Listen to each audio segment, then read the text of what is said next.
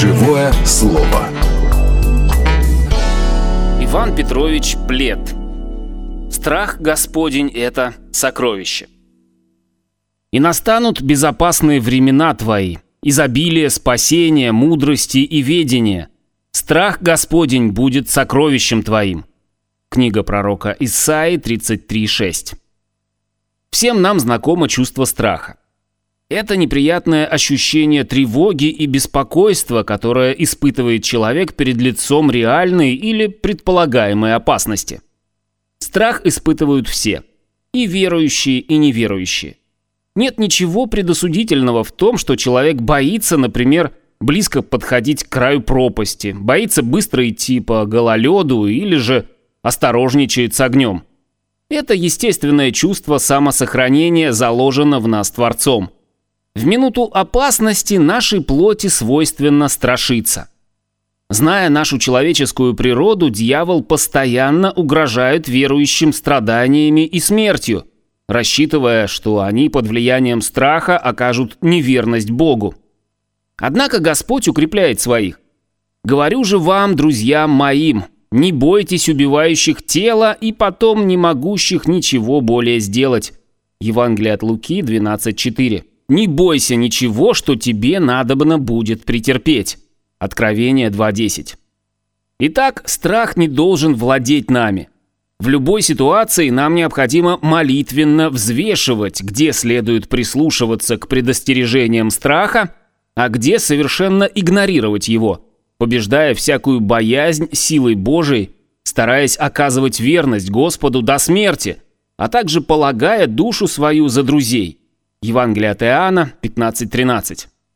Кроме обычного страха есть страх Господень, о котором много говорится в Священном Писании – Каждый христианин должен бояться Бога и руководствоваться в своей жизни страхом Божьим, потому что страх Господень – источник жизни.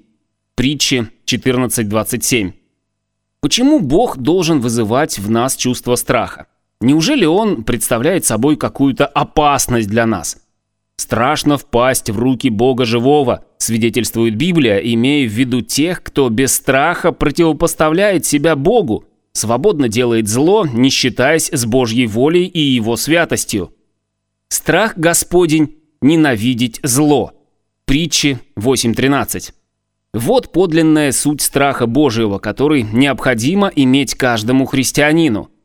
Царь Давид, обучая своих потомков страху Божьему, говорил «Удерживай язык свой от зла, уклоняйся от зла, лицо Господне против делающих зло, Псалом 33, 14, 17. Страх Господень – это чувство отвращения, неприязни ко всякому злу. Это такое же отношение к злу, как у Бога. Бог ненавидит зло. Об этом неоднократно говорится в Писании. «Я посылал к вам всех рабов моих, пророков, посылал с раннего утра, чтобы сказать, не делайте этого мерзкого дела, которое я ненавижу». Книга пророка Иеремии 44.4. Никто из нас да не мыслит в сердце своем зла против ближнего своего, и ложной клятвы не любите, ибо все это я ненавижу, говорит Господь. Книга пророка Захарии 8.17. Впрочем, то в тебе хорошо, что ты ненавидишь дела Николаитов, которые и я ненавижу. Откровение 2.6. В книге притчи от имени Премудрости говорится – Гордость и высокомерие, и злой путь, и коварные уста я ненавижу. Притчи 8.13. Бедный человек. Сам по себе он не может заслужить Божьего благоволения, потому что зло вошло в него через грехопадение Адама. С тех пор в каждом человеке, который рождается в мир, присутствует греховное начало, то есть плоть, о которой Библия говорит «плотские помышления – суть вражда против Бога» ибо закону Божию не покоряются, да и не могут, посему живущие по плоти Богу угодить не могут». Римлянам 8.7.8. Бог есть свет. И чем ближе человек приближается к Богу, тем отчетливее видно в нем зло. Пророк Исаия, увидев однажды Господа, воскликнул «Горе мне, погиб я, ибо я человек с нечистыми устами». Исаия 6.5. Страшно приближаться к Богу, имея в себе зло. а оно живет в нашей плоти, с которой мы не расстанемся до самой смерти. Что же делать? «Любящие Господа, ненавидьте зло». Псалом 96, 10. «Отвращайтесь зла». Римлянам 12, 9. «Бойся Господа и удаляйся от зла». Притчи 3.7. Бог хочет, чтобы принадлежащие Ему относились к нечистоте с отвращением. Кто, ненавидя зло, отвращается и удаляется от него, тот наполнен страхом Божьим и угоден Господу. Бог любит человека и влечет его к себе. Но он никогда не позволит, чтобы к нему приблизилось зло, потому что святой Бог ненавидит его и не может поступить против своей сущности. Себя отречься не может. 2 Тимофея 2.13. Если человек любит зло, то все его старания приблизиться к Богу напрасны. Если же человек возненавидит зло, будет его отталкивать, удалять от себя, тогда ничто не помешает ему прилепиться к Богу и исполнить древнюю заповедь. «Господа Бога твоего бойся и к нему прилепись». Второзаконие 10.20. Что же происходит с плотью, с этим средоточием зла у тех, кто боится Бога? Страх Господень определяет ее правильное положение. Те, которые Христовы, распяли плоть со страстями и похотями. Галатам 5.24. Уместно заметить, что человеку присуще ненавидеть то зло, которое ему причиняют. Например, он ненавидит воровство, потому что его обокрали. Однако ценность страха Божьего в том, что имеющий его ненавидит то зло, к которому тянется его плоть, которое она сама готова делать. Ненавидеть зло, обнаруживаемое в собственной плоти, в поступках, значит бояться Бога. Страх Божий – это вернейший страж, неусыпно оберегающий нас от зла. Именно он сохранил Иосифа от греха, когда его искушала жена Патифара. «Как же сделаю я сие великое зло и согрешу пред Богом?» Бытие 39.9, сказал Иосиф – дороживший Божьим присутствием. Этот надежный страж, который защищает от всякого рода зла во всех ситуациях жизни, сегодня особенно нужен и молодым, и пожилым, и детям. Немало зла причиняют люди друг другу своим языком. Апостол Иаков пишет, «Язык укротить никто из людей не может. Это неудержимое зло, он исполнен смертоносного яда». Иакова 3.8. Однако Бог вездесущ, ему подвластно все. Человеку, осознавшему эту истину, необходимо возненавидеть источник зла и, руководствуясь страхом Божьим, с помощью Господа очищать свою речь от гнилых слов. Ефесянам 4.29 и неправды. 1 Иоанна 5.17. А также наблюдать за тем, чтобы не заимствовать пустые слова и выражения нечестивых людей. 1 Иоанна 4.5. Наша речь должна быть приличной, мудрой, благодатной. Колосинам 4.6. Свидетельствующей о том, что мы святы. Сегодня у подростков и молодежи язык сильно засорен словами и выражениями, бытующими в речи мирских сверстников, которые щеголяют друг перед другом, кичатся своей независимостью от каких бы то ни было авторитетов. Таким людям Господь издревле говорит, желая избавить от гибели – Познай и размысли, как худо и горько то, что страха моего нет в тебе. Книга пророка Иеремии 2.19. Неправедного судью в одной из своих притчей Господь охарактеризовал так. «Бога не боялся и людей не стыдился». Луки 18.2. Следовательно, если человеку стыдно из-за того, что он сделал зло, это хорошо. Такой стыд может удерживать христианина от употребления гнилых слов и мирских выражений в своей речи.